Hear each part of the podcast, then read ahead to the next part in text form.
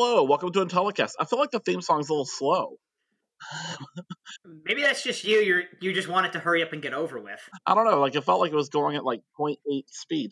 Um, this is a telecast. I'm going to talk about the intro song every episode. Apparently, season four, which is crazy. Episode four. Um, you can reach us at Intellicast. Episode five. Five. Oh man already in episode five. This is February 1st. We're in episode five. Reach us at Intellicast at EMI-RS.com. We're not going to restart the podcast. What you see? Nope. EMI underscore research on Twitter. Intellicast1 on Twitter. And you can look at the voicemail or text 513-401-5463. We're doing this thing in one take. We always do it in one. That's right. Here's proof. Yeah. We'll have top. I want I want people to hear behind the scenes on this. Oh man. Brian, you and I today talking about a little news and current events. Yep. How's it going? Pretty good. We got a little snow out where we are. I don't know how much you got, but I actually had to shovel my driveway for the first time that I've lived in my house. I almost made it two years without having to shovel my driveway. Yeah, you live in the Great White North. Um, yeah. Of near Dayton, Ohio. Um, yep. Live in balmy Cincinnati, near the south of Kentucky. We got a little bit of snow. I, I shoveled yesterday, and we got about we probably only got like a quarter of an inch. We got a half inch last night. We probably we had more when I woke up Sunday morning, but it was also pouring rain, and I refused to shovel in the rain. So. And as we're speaking, I think the Northeast is probably getting hit with a huge snowstorm. Like we're talking feet up there. So. Yeah. They say we're complaining about a half an inch. They're about to get like two feet. Yeah. February first. I can't believe it. We are. I mean, we're getting close to ten percent of the way through this year, which is crazy to me that we're into February. That's nuts. I know. So let's talk some current events. A big, big some kind of big yeah. current event. All, I don't know how many of our listeners have really followed this, but you and I have been following it all of last week. The GameStop, AMC, Wall Street Bets, Reddit, all of what's going on there. Yeah, fascinating. Um, for those of you who don't know, I will not try to explain it because I'll butcher it. Um, specifically, some people are messing with um, brokerage firms. It started off from people from Reddit and um, trying to mess with people that are short selling some stock. And so they started buying up all the stock and driving up the price. And then the short sellers, they kind of had to buy it to cut their losses, and it just shot GameStop stop. You know, I've heard people on TV saying GameStop stock, only pronouncing it GameStop, GameStop or GameStop stop. And I'm yeah. do that. And then I just did it. Um, and then, you know, this, you have this war between Reddit and more traditional um, brokers and investors, and the stock price is still up, but it's pretty volatile. And then you have manipulation of the markets, and then you get Robinhood gets involved, and you know it goes really deep. It's pretty complicated, but it's fascinating to follow as a kind of a layman. And I'm really in it. And I think it's my overall point, I think it can unite. Somehow, this may unite the left and the right. This game. I think it already has. We saw on Friday last week AOC, Ted Cruz, Mark Cuban, Donald Trump Jr. all agree on the point. It, I, I'm convinced. I, IIMG, and I'm convinced hell froze over that day, and that the Maple Leafs are now going to win the Stanley Cup this year. Um, we'll see how this plays out, but yeah, I think it's, and I think that this is another example. A lot of the challenges and divisive issues in America, in many ways, are the haves versus the have-nots, and I think that that can unite us more than about anything. Is the elite versus kind of the common people, and this there's other areas that have happened in the past year that maybe could have gone that direction I don't think they did. Um, you could talk about school system, or you could talk about coronavirus, or you could talk about uh, all kinds of things that are going on in America. But this just seems like to be the one story that's really getting close to uniting us. That we can all kind of gang up on big bad Wall Street and um, root for the common person. You know, the day trader, the someone that has the Robinhood app, the middle class that are just trying to invest a little bit of money um, versus these stockbrokers um, and Wall Street people. So that's my thoughts. Right. Yeah, I read some of the background on this is that the reason it's GameStop, and some people are probably, well, why GameStop? It's not like they're doing gangbuster business. No, it's that they identified them as like it was a hundred percent short sale that a couple hedge fir- hedge fund firms had leveraged against them, and that's why GameStop and AMC were targeted. Yep. And I saw the article this morning that Melvin Capital, the one who had the most in GameStop, lost fifty percent of their value. Yep. In January. Yep. I guess I didn't know this that you could find out which stocks had the most short sale.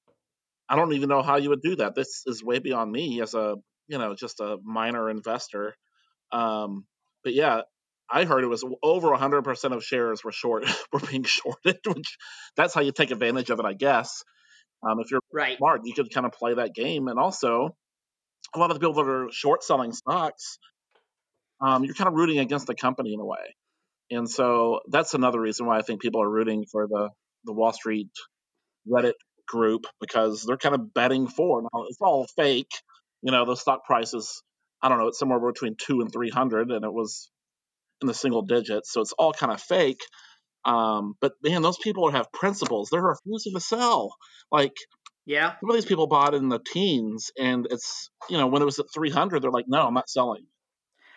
Well, I saw a different story that talked about AMC, and because of this driving up the price of it to beat to squeeze the short sale, it actually has probably saved AMC because it allowed them to get additional financing. Yeah, because essentially it showed that they're it showed that they're better on paper financially. So it essentially has saved that theater chain, which because of the pandemic, yeah, was most likely going to go away. Right. I saw that for, and maybe it's still true, for a point of time, I think Thursday when the GameStop stock was really high, it was worth more than Tesla. It was worth more than Delta Airlines. um, yes, it was. It's just, I mean, it's just kind of crazy when you kind of think about how, you know, a bunch of people on a social media website can manipulate and cause such a huge ruckus in America. And I know you and I talked about like the Robinhood stopping the trading on it. Yeah. I found some of the reason why that was. It wasn't they didn't do it just because of that. It was because they because they were running out of money. Well, they had to pay for those shares and they had to get a, a credit line opened that's what, up. That's what they're saying. Yeah, we'll yeah we'll see. Yeah, I think that might be part of it, but probably not the whole story. Because then there was other ones that did the same thing, and they don't have those that issue. So, even now, they're limiting purchases of the stock. Even it's one. It's yeah. one share you can buy. It's one share if you already have a share. Yeah. So if you don't own a GameStop, I think I shared this with you, but a more heartwarming story around all of this was that there was this ten-year-old kid that got the 10 shares of GameStop that his mom gave him to him as a gift to kind of teach him about investing in stocks. But he also got it two years ago when it was still still around six bucks a share, and he sold it last week for thirty two hundred dollars. Oh wow! Yeah, he has a nice little nest egg now. His mom made him put mo- like I think twenty two hundred dollars of that into savings. Is letting him do keep another thousand to trade with if he wants or to buy something. But he's got a nice little like starter savings account now. I think that was a great story. Yeah, there's going to be some good stories, but then there's going to be some people are going to be left holding the bag when this thing drops. um, yeah. Hopefully that at worst people break even, but you know somebody's going to have to lose a lot of money for other people to make money. So yeah, well um, it'll be. I think the story will last. I think it'll last more a few more weeks. This won't go away anytime soon. Yeah, I mean, we've seen this morning that it's been kind of moved to silver, but now it's also going through that some people have said, "Oh, it Reddit's moved. The Reddit investors have moved on to silver." And then there's other reports from Reddit like it's not us. It's like hedge fund bots trying to drive up that price because I think one of the one of the another hedge fund is the largest holder of silver. It's now hit an 11 year high. So right. So man, interesting to follow. Uh, I think Saturday Night Live did a skit. Their cold opening did it best. Like, what is working? And they talked about the stock market, and they said that they made up some guy who walked in. He goes, "Now the GameStop's largest shareholder is just some random guy who walks in. He goes, "Do you understand any of this?" He goes, "Nope." He goes, "All right, got it. So the stock market is not working." if you haven't watched it, it's hilarious. Yeah, yeah, that's good. Well, should we get into the news? Maybe we should start off with the um, Qualtrics news. Yeah, uh, that ties right into our to our stock market talk is that while all of this was going on, Qualtrics initially raised their IPO target price. So it, initially, when they announced their IPO, they were going to go for a target price of between twenty and twenty-four dollars a share. Last week, it was announced that they were now targeting between twenty-seven and twenty-nine dollars per share. And on first day of trading, it actually went for thirty dollars a share and closed up 41% to $45.50, valuing Qualtrics at $27.3 billion. I mean, what do you think about that? Uh, and, yeah, the, and this is when stock prices were going down because of all this volatility with what we just spoke about. Somehow, Qualtrics IPOs in the middle of this, which is a story in itself.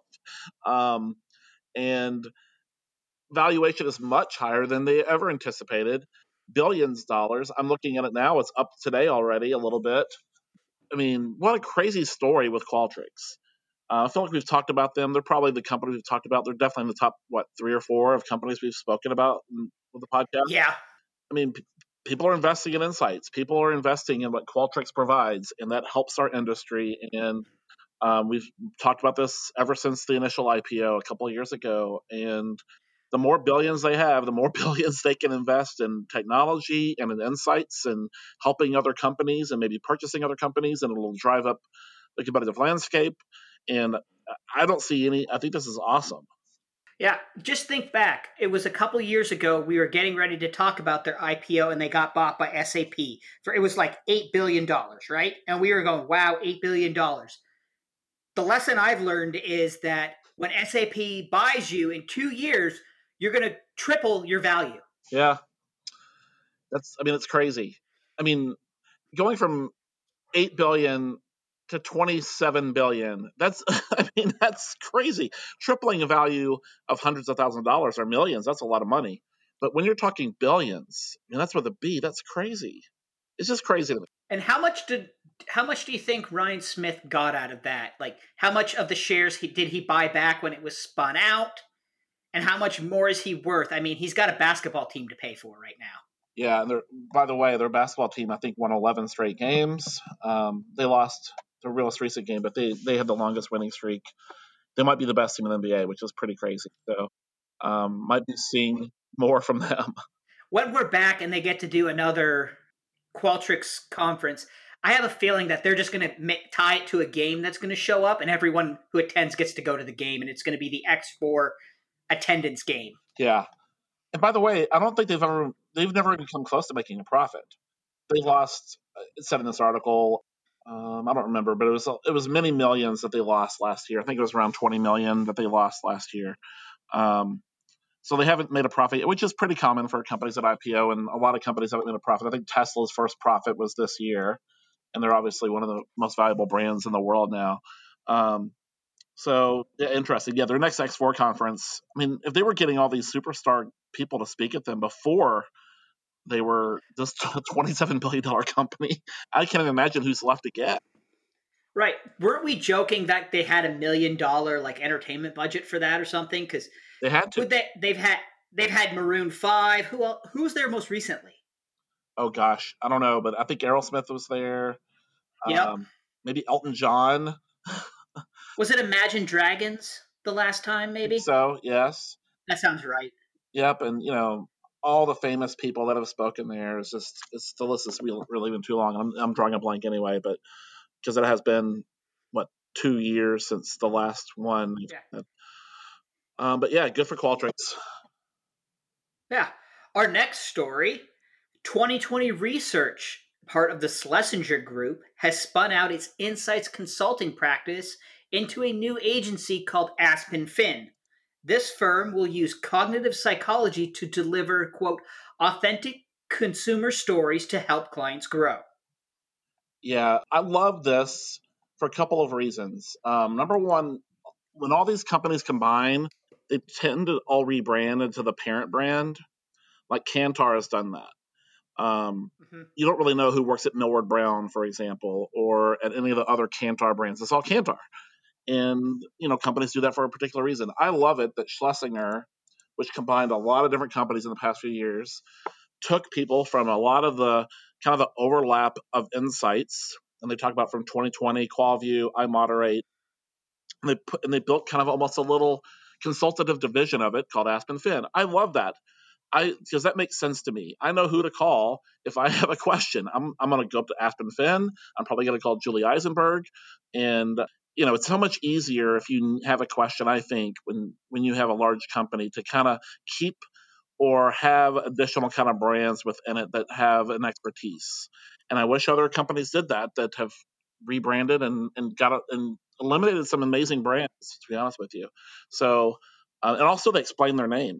I don't have the article in front of me where they explain the name, which I love because Aspen Finn. Where's that? Is there a person named Aspen Finn? I remember the Aspen part. Aspen part came from um, their Colorado office, and so that makes sense. And so I, am sure Finn was had a meaning behind it too, and I forgot it. But um, good for Aspen Finn for explaining why they changed their name and to kind of structuring it like that. I'm a big fan. I like it too because it seemed to have been maybe that missing piece with all of the kind of Schlesinger brand. You had the qual, you had the panel, you had the quantitative research side. Now you've got that consulting portion. That might have been just that piece. It was probably, it, as it said, it was across all of them, but now you can put your thumb on what that piece is. So now you've kind of got all those different lines set up and ready to go. Yep. All right. Next, we have a, a bit of a story update around the one we talked about last episode around behaviorally. With that, behaviorally, which is used to be PRS IN VIVO USA, they were actually acquired by Alcentra, which which caused the rebrand. The PRS IN VIVO Asia and Europe are still part of BVA Group, though. Um, as part of the acquisition, uh, behaviorally got a major investment. Brian? I don't know if I have much to add here, but it, it gets complicated when you have like global brand names like that and why they have to do things and renaming. Um, at least in the U.S., they'll be behaviorally, and uh, I guess the, the, other brand will will still exist, and maybe they'll rebrand as well. But I don't know; it's, it's complicated to me. But um, thanks for the update. Yeah. Uh, our next story is SurveyMonkey has hired their first diversity officer. Yeah, I found this interesting that they have hired someone as their chief diversity and social impact officer. And um, you know, Survey SurveyMonkey's in the news a lot, and this is a big deal, I think, and will not be the first company this year. We'll be far from the first company this year to have some sort of chief diversity officer. I think we'll see, even in marketing research, a lot of companies kind of emerge as having definitely diversity teams, but probably some sort of chief diversity officer, especially the larger companies. Um, so they're one of the first that I'm aware of that has a Chief Diversity, Equity, and Inclusion Officer. We'll probably talk a lot more about this this year. We have some things planned to talk about it. Um, we're doing a lot of things in the Great Lakes chapter of the Insights Association we've talked about in the past, and some really cool stuff coming. So I think that we'll talk about this more soon. I do have a question on that, and yeah. this is more of kind of an organizational like hierarchy. Does the diversity officer in that department live within HR? Is it its own department? How does that work? Um, I don't know. If I guess, yeah, who reports into the chief diversity and social impact officer? you would think hiring would be at least be a dotted line into that, right? But right, um, I'm not sure how you structure. And you know, one thing I do know when I talk to other companies that are forming diversity teams, everyone's just trying to figure out. There's not a playbook there are external consultants that can help. Um, there are some locally in Cincinnati that um, support some other local companies. I don't know. That's a really good question. You know what we should do, Brian? we should have this guy. Find someone who can answer that. we should have Antoine Andrews on the podcast. That's what we should do. Yes. Do you think he can come on? I I don't know. Maybe. Let's reach out to him. Okay, because I just see it as probably some of this function will be HR, so there's probably a dotted line in there. There's probably some around like corporate communication, so there's a, probably a dotted line in there. So that's just about, uh, that's just me being curious. Where does it fit? Yeah, like social impact. So like probably a lot of the um, social impact work when people are doing charity work and giving back to the community and things like that. Um, definitely, definitely would play a part in that. Right, and that's a lot of your um, public relations and corporate Yes. communications type stuff. Yep. But then there's also the hiring component, which normally lives in HR Yep. or resource management, depending on how you want to call it. So, Yep. yeah. Yeah. Uh, last story Decision Co buys Response AI. I found this in, I found this story interesting for a couple of reasons. I've always been a fan of Response AI. It's just kind of a DIY tool. Um, they're kind of newer, um, European based, I think, and then maybe they have a Texas office as well. Um, but I think of them as being European. Um, that's one reason I like it. And I, you know, we love talking about acquisitions. Second thing is I don't really know how to pronounce either of these company names. So is it Decision Co, which is how you pronounced it? Is it Decision Company? Like I don't know. And then Response colon AI. Is it Response AI? Is it Response? I'm going with Response AI? AI. Is there a long Yeah. pause there? Am I supposed to say Response AI? I think so. so. Hopefully they'll sort this out because I don't. I don't really know. Hmm. I should know. brand names, man. This podcast is turning into like a brand name discussion podcast. We have a Yeah. spin every week. Um, Do, I, do we need to do a spin off on branding? Just a podcast around branding? Yeah, let's get Little Bird Marketing. We'll we'll work on it with them, and we'll just talk brand names every week. Okay, I like it. yeah, let's get Priscilla on the on the podcast. I don't know if Priscilla's ever even been on the podcast, has she? She has, yes. Okay. Twice, actually. Okay, Yes. okay. Um, so yeah, I'd like to talk more about this branding thing. Why people do it, what they recommend, how they pronounce names, how you learn about this kind of stuff. It's it's kind of interesting to me. It is. That's all the stories we have. I mean, for a week, we actually had a pretty busy week news wise. Absolutely, yeah. Um, and we have some cool guests coming up. Um, the next couple of episodes, I think we'll have guests. Um, Yes. and so, if you want topics or anything, anything you'd like us to discuss, uh, we'll be talking about diversity soon. I'm sure we'll have data quality discussions. We'll have lots of fun guests. We'll always talk the news. We'll always talk brand names. We'll goof off a little bit. We'll, we'll provide a Publix update every once in a while. I wonder how that Publix stock is doing. By the way, we should have thrown that into the into the current events. How the stock is doing. Um, but yeah, we Go post on Wall Street Bets and just start driving pro- the Publix stock up. that's what we should do is have a concerted effort with our dozens of listeners um, to drive up the Publix stock huh and then maybe they'll come on the if we can improve their market value by a few million dollars maybe they'll come on Maybe. Yeah. Any anything we want to promote any announcements or blogs or anything brian We've had a couple of recent blogs. Uh, we've had one that came out about a week ago where we kind of tried to summarize 2020, kind of what went on. Uh, we didn't review our kind of our predictions from 2020 because let's be honest, those were those went down the toilet come March. Yeah. We did do a trends to look out for blog for 2021. We don't want to call it predictions because we're still in pandemic mode, so we it's really hard to make any sort of predictions, but we kind of see some trends. yes And then most recently, we had a blog around the difference between aggregating sample and blending sample yes and what you kind of need to know between the two. yes so go to our website all those blogs are easy to find on our website um, we're constantly putting out content and so i think we're pretty proud of all these blogs i think. And then we have the sample landscape report coming out. This is february brian. It's I coming know. out this month. 22 more days. 22 more days. coming out in 20-ish more days. Definitely by the end of the month. The 23rd is our goal. I th- we had a meeting last week. I think we're going to hit it. And uh, we have another meeting about it this week. So i think we'll hit it and it's our third edition. And man it is so much smoother. That's a whole other podcast to talk about the process to get this thing out. I know. yeah so look for that. I think that I think that covers everything. awesome. Well we're trying to keep these podcasts shorter so this is less than 30 minutes and we hope you're enjoying and we'd love any feedback you have. Uh, reach out to us and thanks for listening. Bye everybody